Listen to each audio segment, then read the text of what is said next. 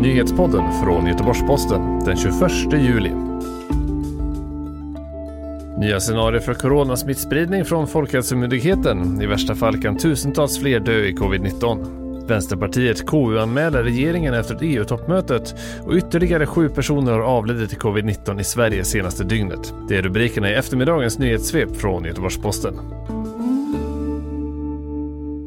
Folkhälsomyndigheten har på regeringens uppdrag tagit fram tre olika scenarier för hur smittspridningen kan utvecklas i Sverige fram till september nästa år.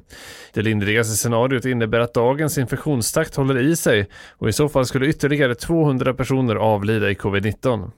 I mellanscenariot så blir smittspridningen ojämn, vilket skulle kunna ge en kraftig topp under hösten och ännu en topp efter nyår. Detta beräknas innebära ytterligare drygt 3200 dödsfall, varav cirka 2800 över 70 år. Enligt Folkhälsomyndigheten är detta ett tänkbart scenario om folk börjar umgås oftare i nya konstellationer och i större grupper.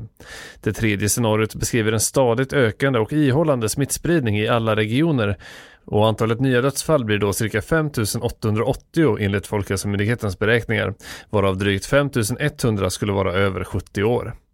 Rapporten ska dock inte ses som en prognos enligt Folkhälsomyndigheten utan som ett planeringsunderlag för det kommande smittskyddsarbetet. Vänsterpartiet anmäler regeringen till konstitutionsutskottet efter EU-toppmötet i Bryssel. Bakgrunden är att både Vänsterpartiet och Moderaterna hävdar att man inte fått ta del av skrivelsen om att EU-stöd ska kunna dras in om rättsstatens principer inte följs. Jonas Sjöstedt säger till TT att den skrivelse som röstades igenom är en förändrad och försvagad version som riksdagens EU-nämnd inte fick ta del av innan beslutet.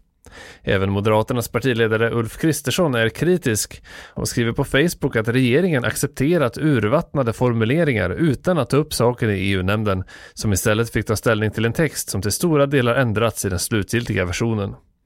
Socialdemokraternas Åsa Westlund, som är ordförande i EU-nämnden, säger till TT att Jonas Sjöstedt har fått en muntlig redogörelse av innehållet, men att man ännu inte hade fått någon text vid tidpunkten.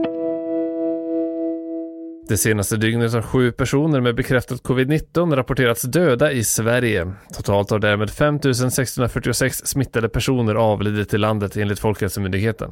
Sammanlagt har 78 166 personer bekräftats smittade, vilket är 118 fler än i måndags. På dagens presskonferens sa statsepidemiolog Anders Tegnell att trenden går åt rätt håll i Sverige och att antalet som läggs in på IVA varje dag är litet.